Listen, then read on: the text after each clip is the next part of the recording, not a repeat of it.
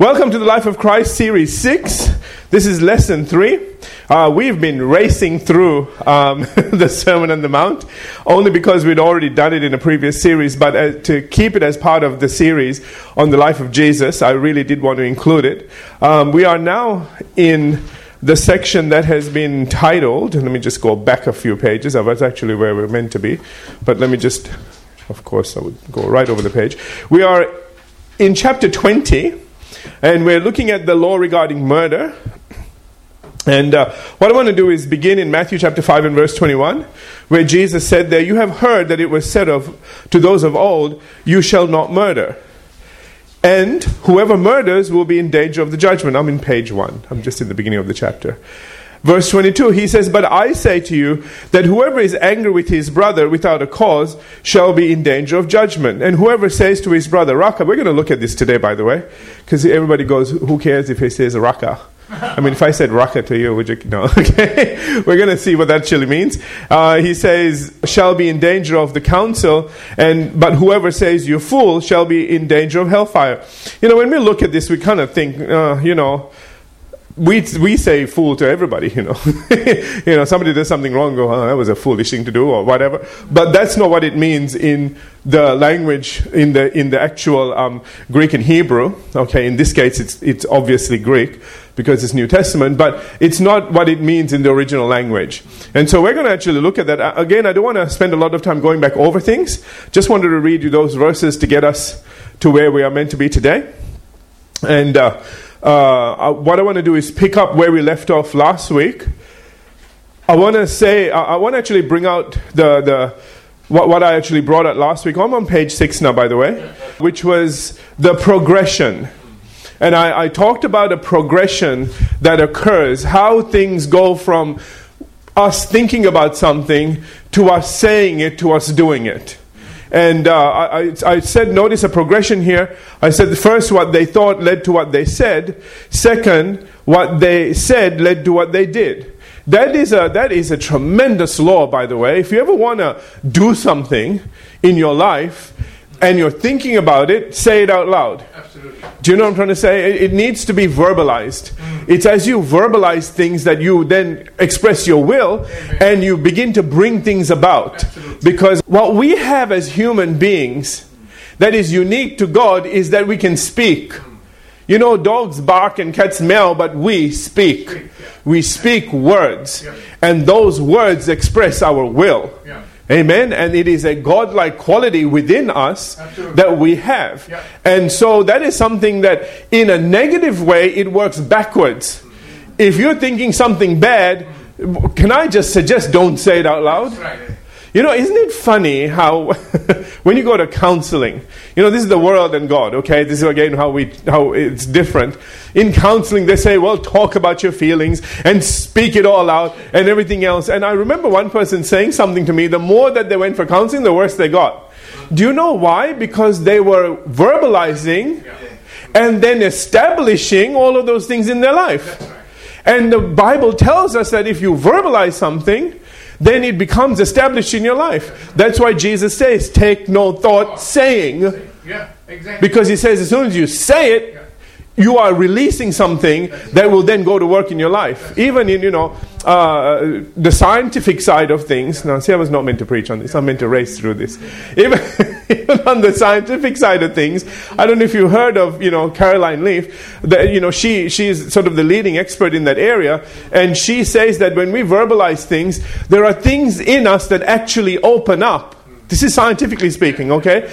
There are, there are things in us physical things in us that begin to actually open up, packages that stay closed if you shut up, but open up when you actually verbalize them and go to work in your life. Isn't that incredible? Things that are passed down from our you know, father and grandfather and everything else, problems that they had, you know, diseases or whatever, stay closed until you say something. You know, that's why, you know, too many visits to a doctor isn't really good. Right. Because the first thing they ask you is, tell us your history, your medical history. And then as you speaking it out, they'll start to make all these plans right. for you to, you know, prevent those things. And can I say this? In trying to prevent them, you're actually causing them. Absolutely. Isn't it interesting? Isn't it funny? So uh, I'm just sharing some of these things with you really quickly. Didn't want to go there today, but went there anyway. Sorry about that. Okay. Five minutes. Hopefully that was well spent. All right. So again, you know, just as much as you can speak things out negatively, you can also speak things out positively. And that's what I said to you. As they're speak, talking about negative things here at the moment, but can I suggest you use this in a positive way in your life as well? Amen. You want to do something, say it out. Because a lot of times people say, "Well, I don't want to say anything because you know it may not happen." Well, guess what? It won't happen because you're not saying anything. You know, even if it's not to everybody else, even to yourself, say it. Are you all with me? Speak it out, and then it will start to work in your life. And I will guarantee you, somewhere down the line, if you say it enough, you will do it. I'm just saying, because the Bible tells us that's what happens, that's how it works. We see this in a lot of places where they say, The next time I see that person, I'm going to give him a piece of my mind. Now you are saying that to yourself, and the next time you see that person, guess what? You give him a piece of your mind. They don't really care. Yeah. But anyway, okay? All right, getting back to this, I just want you to see that progression. The thought becomes uh, uh, verbalized, and when it's verbalized, if you verbalize a thought, then it will become an action in your life. Amen? All right. In fact, in the book of Romans, I'm now moving on, the Apostle Paul warns us that the day is coming when we will have to give an account for all the angry, judgmental attitudes we, we harbored against others without repenting of them. Now, you know, I really want to say that we all have problems. We all have things in our life that, you know, come against us and it causes us grief. And people usually are the biggest, you know, offenders, okay? And this is not saying that you're going to get, listen now, this is not saying that you're going to give an account for every single attitude that you had. You know, I, when I was growing up, they used to. Uh, I'm sorry, I'm preaching today. I'm so sorry. Anyway, uh, you know, when I was when I was you know young in the Lord, and and and you know, people used to preach to me. They used to say, "Well, there's going to come the day when you're going to be standing at the judgment seat of Christ, and this big screen is going to come up, and they're going to show you all of your life and all the mistakes that you made, and you know, and and they were saying it uh, about everyone and about everything." I realized something that 1 John 1 9 says that if we confess or acknowledge our sin, He is faithful and just to forgive us of our sins and He erase the tape. I changed the verse, okay, all right? But you know, so when it gets to that part in your life, suddenly it's like one of those glitches. It jumps to about 20 minutes later. Do you know why? All the stuff you did wrong that you repented of was cleaned up. There's nothing there to convict you. Isn't that wonderful? However, if you don't, well, here we are. Okay? He says, Why do you, um, again, Romans, uh, Anyway, let, let, me reread this again. So, in Romans, the Apostle Paul again warns us the day is coming when we will all have to give an account for all the angry, judgmental attitudes we harbored against others without repenting of them. And so writes in Romans chapter 14 and verses 10 through 12 But why do you judge your brother? This is to Christian brothers and sisters, okay, br- judging each other. He says, Oh, why do you show contempt for your brother? For we shall all stand before the judgment. Notice the word all. Okay, I've underlined that, okay? We shall all stand before the judgment seat of Christ, and that includes all the religious leaders that think they're exempt. They're not exempt. okay, if you're a person, you're going to be standing, okay? And it says in verse, oh, I said, yeah. Uh, and in verse 12, it says, uh, So then each of us shall give an account of himself to God. So again, let me say this. If you have been unrepentant, you're going to have to give an account. If you are repentant, it won't be there. God will just say, We're done, move on. And the guy behind you might go, Hang on a second, I know that guy. He really, really sinned. A lot. okay? I can, I can tell you what they are if you want. And God says, No, it's all under the blood. He repented. Let's see how you did. And then this guy's screen comes up, and my goodness, my Lord, this is bad. And he's going, But uh, that guy did more than me. I didn't do as much. Yes, but you were self righteous and thought you didn't need to repent for any of it. So we're all getting to see it now. Okay, then let's continue on, shall we? now return in Matthew chapter 5. Second part of verse 22 goes on to say, And whoever says to his brother, we're going to look at this today, Raca shall be in danger of the judgment. In this verse, notice that the thought now has now manifested. Notice it says, And whoever says now to his brother. Do you see that? Okay. Has so again I've said you notice that the thought now has manifested itself as wicked and hateful words, and therefore is liable to be judged by a natural court. In this case, the council. Uh, in this instance, the council again is making reference to a Jewish Supreme Court of the day, run by the Sanhedrin, which was a combination of the Pharisees and Sadducees, 71 members, and presided over by the chief priest. We see all of this stuff in Jesus' time, uh, well, which is what we're talking about here, but we see all of this and, and the way that they uh, conducted all their affairs, and what a miscarriage of justice it was when you see what sort of a council they had and procedures that they had, and how so much of that was bypassed to get Jesus on the cross. It's ridiculous. Anyway. Uh, where was I? So this particular council was permitted to pass the death sentence on anyone who says raka to his brother, which according to Lamsa, who translates the New Testament from Arabic sources, says that it actually means I spit on you. Now do you get it? True. So this is pretty insulting. Okay, so when they say raka, it wasn't raka. It's this is what it means. It means I spit on you. Okay, and in the in the Middle East, that is a terrible thing to do. It is the highest form of insult, so to speak, and, and other things. All right. But that's not the worst of it. Jesus goes on to say, in the last part of verse 22, he says, But whoever says, You fool, shall be in danger of hellfire. All right? So, as bad as saying Raka was, a person could go even further and be so angry with his brother or sister that they could actually say to them, You fool, which, listen, in the literal text means apostate or godless fool. And by saying this, I'm in the next page, they would then be, in essence, condemning them to hell. Do you get this now? The equivalent of somebody saying, Go to hell. Now do you get it? Okay?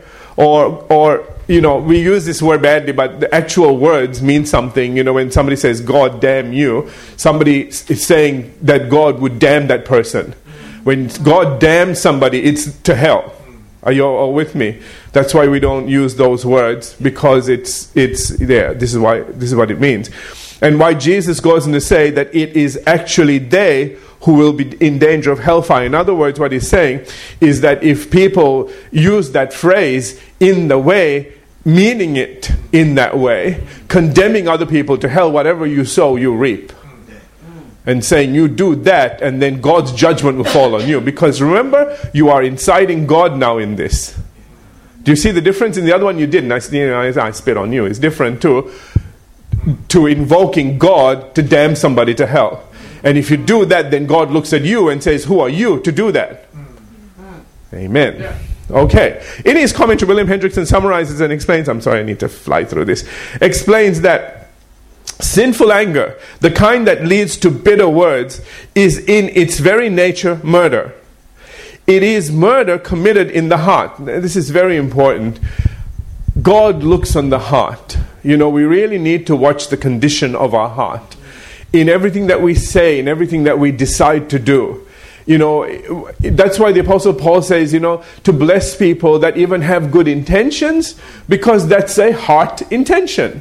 Do you understand? So if in my heart I think I want to do good, you know, uh, towards um, Leo and Susanna, for example, that I want to do something for them, and I don't get an opportunity to do it, do you know, because I, in my heart I really, really, really want to do it, God actually will take it as being done, mm. even though I haven't done it yet. Now it's up to me to get to get to it. I'm not going to play games and go now. According to Pastor Roche, he said if I think it enough, then I'll get rewarded for it, and but then I don't have to do it on the other end. Hey, God sees that as well. So don't play games, okay? All right, God's a little smarter than that. So if you have an intention in your heart to do it, don't play mind games, don't play religious games. This is what the Pharisees used to do. They used to play these little games, you know, because they knew this is the danger of knowing a lot of things that you know you become responsible for more and more and for, for doing things the right way for the right reason because there are you know you can try to find loopholes but can i say this you can't find it with god you know, with the world, they can't see what's really going on. God sees everything that's going on. So don't try to loophole your way out. It, you'll fall in it yourself. I'm just saying that and let's move on. Okay. Um, moving on. Unless, so let's read it again. Um, William Hendricks again says, sinful anger, the kind that leads to bitter words, is in its very nature murder. It is murder committed in the heart. Unless he repents, the person with this kind of attitude faces la- everlasting punishment in hell. Whatever he may be in human eyes, before God he stands condemned and is on his way to a never ending death. Thus, while the scribes and uh, Pharisees placed the emphasis on the outward deed, as if that alone were responsible, Jesus traced the deed to the underlying evil disposition of the heart, which is why he kept at the Pharisees, why he kept talking to them, why he kept saying, you know, calling them whitewashed tombstones, saying, you know, you're always looking good on the outside, and that's what you've taught people to do. Hmm. And why they are becoming twice the children of hell that you are. Because you've said, well, this is how you do it. See, you look good on the outside and do whatever you want when nobody's looking. Because that's what we do. And Jesus is saying, don't do that stuff. Amen? Okay, looking at. Uh, looking next at the term hellfire, it is literally Gehenna, referring to a dumping ground outside of Jerusalem, where not only refuse but the bodies of executed criminals were burned in plain sight. Robert H. Mounce adds that this was actually the place where the Canaanites burned their children alive. It's a horrible thing. In sacrifice to their god Molech. And so over time became a symbol for future punishment. So obviously that place had significance. People would see that, and when that was mentioned, their minds would go to this. Are you all with me? It was a horrific place. In fact, in his commentary, John MacArthur goes even a step further and reveals that King Ahaz and uh, Manasseh permitted human sacrifices there during their reigns, and therefore it was called the Valley of Slaughter. He concludes in Jesus' day it was a garbage dump where fires were burned continually, aptly symbolizing eternal fire. So that's really interesting. They had a visual uh, of what Jesus was talking about and what he was saying when he made mention of this. Therefore, this place which Jesus makes reference to became a constant reminder of the fires of hell that would never be quenched, that awaited the unrepentant murderer at the end of his or her life, especially those scribes, Pharisees, and high priests who were behind the murder of Jesus. Hello. Okay? That, you know you can you begin to understand. See, let me just share this very quickly with you. Again, trying not to preach here, but let me just share this very quickly. You know, Jesus came from a place where he could see what hell was actually about. He knew hell. He saw heaven. He saw hell. Are you all with me? For them, it was still something they really hadn't seen. It was more conceptual. You know, it was like everybody talks about something. But with Jesus, that's why Jesus says, I, whatever I talk about, I talk from experience. What you guys haven't seen yet, you know, you guys imagine what heaven is like. Well, I came from there. You guys imagine what hell is like. I know what it's like down there. Are you all with me? So whenever he says something and whenever he makes references, he is making references to things that he has experienced or know, know firsthand. Knows firsthand. I don't know. The, sentence doesn't seem right. Okay? Uh, it, it, comes, it's firsthand knowledge. Can I put it that way? I don't know how do I edit that out. Anyway. So we, we see something very significant when Jesus begins to talk about why do you hold these kind of feelings in? Do you not understand that it's leading you to some place that is absolutely horrific? Not something that you joke about and say, well, I'll see you in hell when I get there. You know, whatever. You know how people do crazy things? You won't be funny and happy down there. People always think they have a party down there. The only party is that, that the devil, it's his party and you're on the menu. Hello. you know, you'll be roasting down there. Anyway. All right, so to conclude it all, William Hendriksen writes Jesus is emphasizing one central lesson, namely that the root of evil lies in the heart, where love must be substituted for hatred and indifference, and sincerity for hypocrisy and selfishness.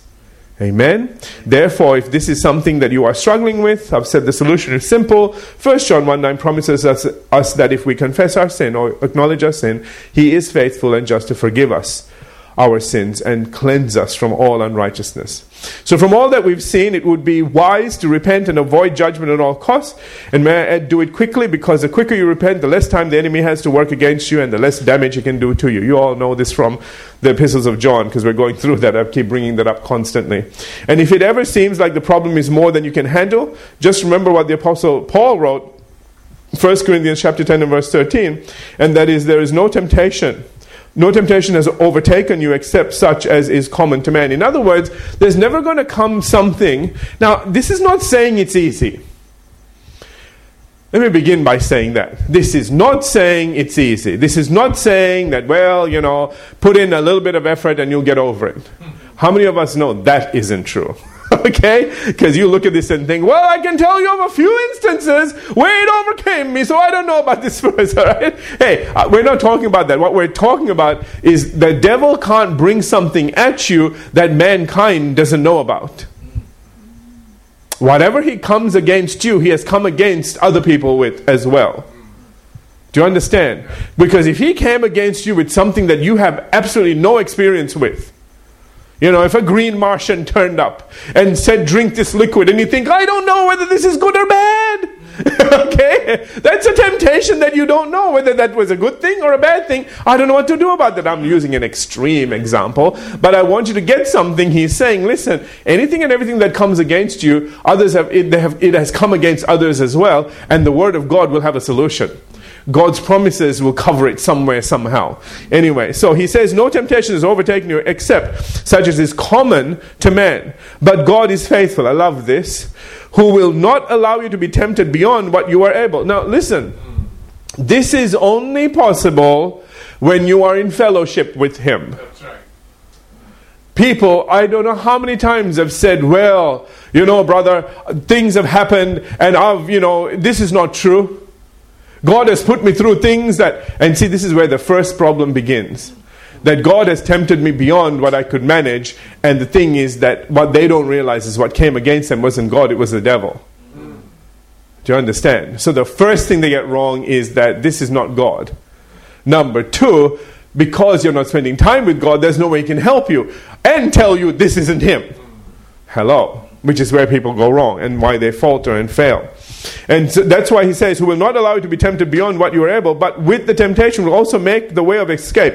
In other words, it's saying, and that you may be able to bear it. In other words, it's saying, Listen, whatever comes your way, God will always give you a way out. He's not tempting you in that. See, th- this is why it's really sad when we when we look at this.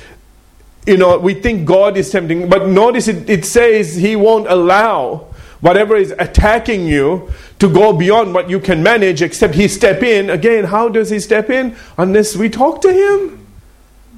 Are you all with me? So there are things that are going to come against us because we are living in a fallen world. And if they come against us, the place I always tell you know my kids and everything is the place to run to when you're in trouble is God. When you make a mistake, go to Him. When you're doing well, keep with Him. You know, just all the time be with Him. You know what I'm trying to say? One way or the other, just go to Him because that's the safest place to be. And especially in temptation, go run to Him. Don't run from Him, run to Him. Amen? And, and even if you mess up, still go to Him because He's faithful and just to forgive and cleanse. Hallelujah. So, this is supernatural deliverance with God Himself making the way of escape for you and helping you get through it. But only as long as you decide to cooperate with Him. Okay, amen. All right. Uh, I've got five more minutes. I'll get on to the next thing. How about that? Yeah. Rather than, yeah? Is that okay? Yeah. All right. So returning to Matthew chapter 5 and continuing on to verse 23, Jesus goes on to say now, he says, therefore, the word therefore at the beginning of the verse indicates what Jesus is about to say follows directly from what he had just said. Okay? With him now addressing the person that the brother in the previous verse was angry with and what his responsibilities are. Okay? In other words, whenever Jesus addresses an issue, he addresses both sides. Okay, all right. And shows us that both parties have responsibilities. Neither is exempt. Amen. And so he says in Matthew chapter 5 and verse 23 and verses 23 and 24, he says, Therefore, if you bring your gift to the altar and there remember that your brother has something against you. Remember, he's talking about the brother who had something against you and saying, Listen, that guy has to repent, blah, blah, blah, blah, blah. Now he's saying, If you are the one that was, had, had you know, the person that this person had something against and you are about to give your offering, he says, Listen, Leave your gift there before the altar and go your way. First be reconciled to your brother and then come and offer your gift. Now, let me just say this up front. This isn't saying that you can't give nothing to nobody if somebody out there has a problem with you. And that you have to reconcile everything with them before you ever give anything. That's okay, because if you just read it, and this is why people get, you know, all kind of trouble reading stuff. All right, it's not saying that. All right. Remember, uh, in fact, we'll just go through this and I will explain it to you. Okay. But I would just up front because I don't know how far I'm going to get through this. I don't want somebody to go, "Oh dear God, I don't want to do this series anymore." That's just too hard. Okay. I'm just telling you, settle down, calm down. It's good news. Okay. I always give you good news. All right. William Hendriksen in his commentary translates these verses from the Greek to read. Therefore, if while you are bringing your offering to the altar, you there remember that your brother has a grievance against you Leave your offering there in front of the altar and first go and be reconciled to your brother, then come back and present your offering. So again, we see from this, this translation that this isn't just a little thing that requires reconciliation, but something so bad that it is classified as an actual grievance. That means you can, you can bring your offering to the Lord at all other times. So again, this is something that's really, really bad. Okay? Alright, so it's not little things, it's a big thing. Okay. And in light of what Jesus just taught us, again, I will balance this out, about anger and its penalties, we now understand that if you have if you have made someone really angry for whatever reason and they are going to be under God's judgment, the point of this is that if you cause somebody to be angry, remember they're talking about, first of all, the angry brother who wants to do something to this other person. If you were the one that caused it, if you cause this person to get mad, isn't this really interesting? We never see it that way. We usually see the person that's mad and go, well, they're sinning. But we never ask, how come they're mad? Who made them mad? Is there something that person needs to do in this situation? Are you all with me? And so Jesus is saying, listen, if you did something purposefully, you upset somebody, you did something wrong to them, you know they're mad and furious and then you kind of go, Well, Jesus, I'm bringing my offering to you. Now do you see what's going on? The Lord's saying, Don't do that. Don't you go cause somebody, you know, like say I caused dad a big problem. I just told him off and whatever, whatever. Then I go to church, raise my hands, go, Hallelujah, thank you, Jesus, praise the Lord. And, uh, you know, Andrew gets up and I go, oh, well, they're blonde, you know what? You know, I'm, I'm giving money. that guy said something, some really good things. And so, and the Lord says to you, your dad's still mad at you for what you did, and you know you're wrong. And I'm just going, yes, yes, yes, whatever. I want to give because, you know, Andrew said that I'll get a hundredfold return. I want my money. That's what I want, my, money. No? you know the song, right? Okay. So I, I really want to illustrate something here to show you what's going on because I don't want you guys to, you know, be in a place where about to give and then you remember somebody mad at me. And, you know, they, if, if they're mad, because it's a problem they're having with you, not because something you did to them. Listen, that's what we're talking about. Go ahead and give your money. It's cool. What it's saying is if you cause somebody grief, you know about it. God has been dealing with you and saying, apologize to that person. You're going, no, I want them to feel that way. okay? They deserve to feel that way. And you have this attitude. You know what I'm trying to say? And he's saying, and you're about to give something, don't. Because you're giving with the wrong heart now. You, you've got a curse over you right now. Are y'all, are y'all seeing this? Now, let me just throw this in really quickly if there is something that you think maybe you caused somebody a bit of grievance and you suddenly realize, something, okay, and you think, oh, maybe that's just about to give your offering, and you think, oh, maybe that's why, you know, they've been so na- narky again, you know, whatever, and, and whatever. You can ask God to forgive you at that point in time with the intention that you're going to go call them and say, I'm really sorry, I just realized why you're this way. Do you understand? And in doing that, you can give your offering. You know why? Because this wasn't something you made happen. This is something you kind of thought, oops, I think I know why it happened. One of those oopsie things. You know what I'm trying to say? Okay? So again, that's not a problem. So again, the focus here is on somebody that has caused somebody some massive grievance, knows about it, will not repent, and is bringing their offering to God. And God saying, better not. Now we're we getting it? Okie dokie. Moving on. Oh, dear Lord, that took my five minutes away. Sorry about that. I, this is important stuff because we do this every Sunday, yeah, okay? And I don't want you guys to get the wrong uh, idea of what, what, what, this is saying. Um, in light of what Jesus has just taught us about anger and its penalties, now we understand that if you have made somebody really angry, notice if you have made somebody really angry for whatever reason, and they are going to be under God's judgment and are not going to receive anything from Him, then you need to repent. That being the case, then how can God bless your giving when you are the cause of your brother's or sister's poverty? Do you understand that by making them angry, this is saying something very interesting, and we'll stop here, that they, because they are angry, are missing out on a blessing because you made them angry. Do you hear me? Because anger, regardless, is still a sin. So you made them angry, they're in sin, they're not going to get blessed by God. Why should you be blessed by God? Is what's going on here. Get it? And we'll stop there, take a break, and we'll return for the next session.